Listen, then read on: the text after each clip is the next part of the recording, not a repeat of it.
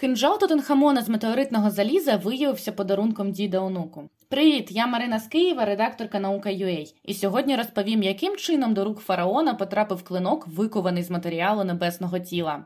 Після деякого часу суперечок у 2016 році вчені підтвердили, що лезо давньоєгипетського церемоніального клинка справді виготовлене з метеоритного заліза. Причому вдалося навіть відшукати і той самий метеорит. З усіх поблизу Червоного моря знайшовся потрібний октаїдрит Харга.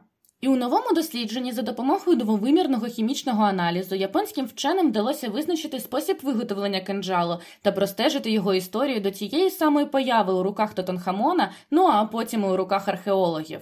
З'ясувалося, що вже у 2300 році до нашої ери існували різноманітні технології обробки заліза. І, зокрема, для цього клинка майстри використали метод низькотемпературного нагріву та кування.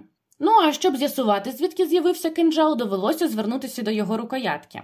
Так, зважаючи, що матеріал для склеювання прикраснені містив гіпсову основу, яка на той час була поширена у Малій Азії, зокрема у Мітані та у Хетів, однак не у самому Єгипті, ймовірно, що предмет прибув звідти.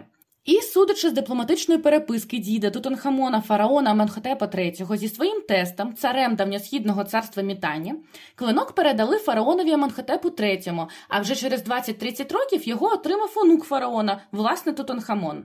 Щоправда, як поховальний подарунок для ритуального використання у довгому загробному житті.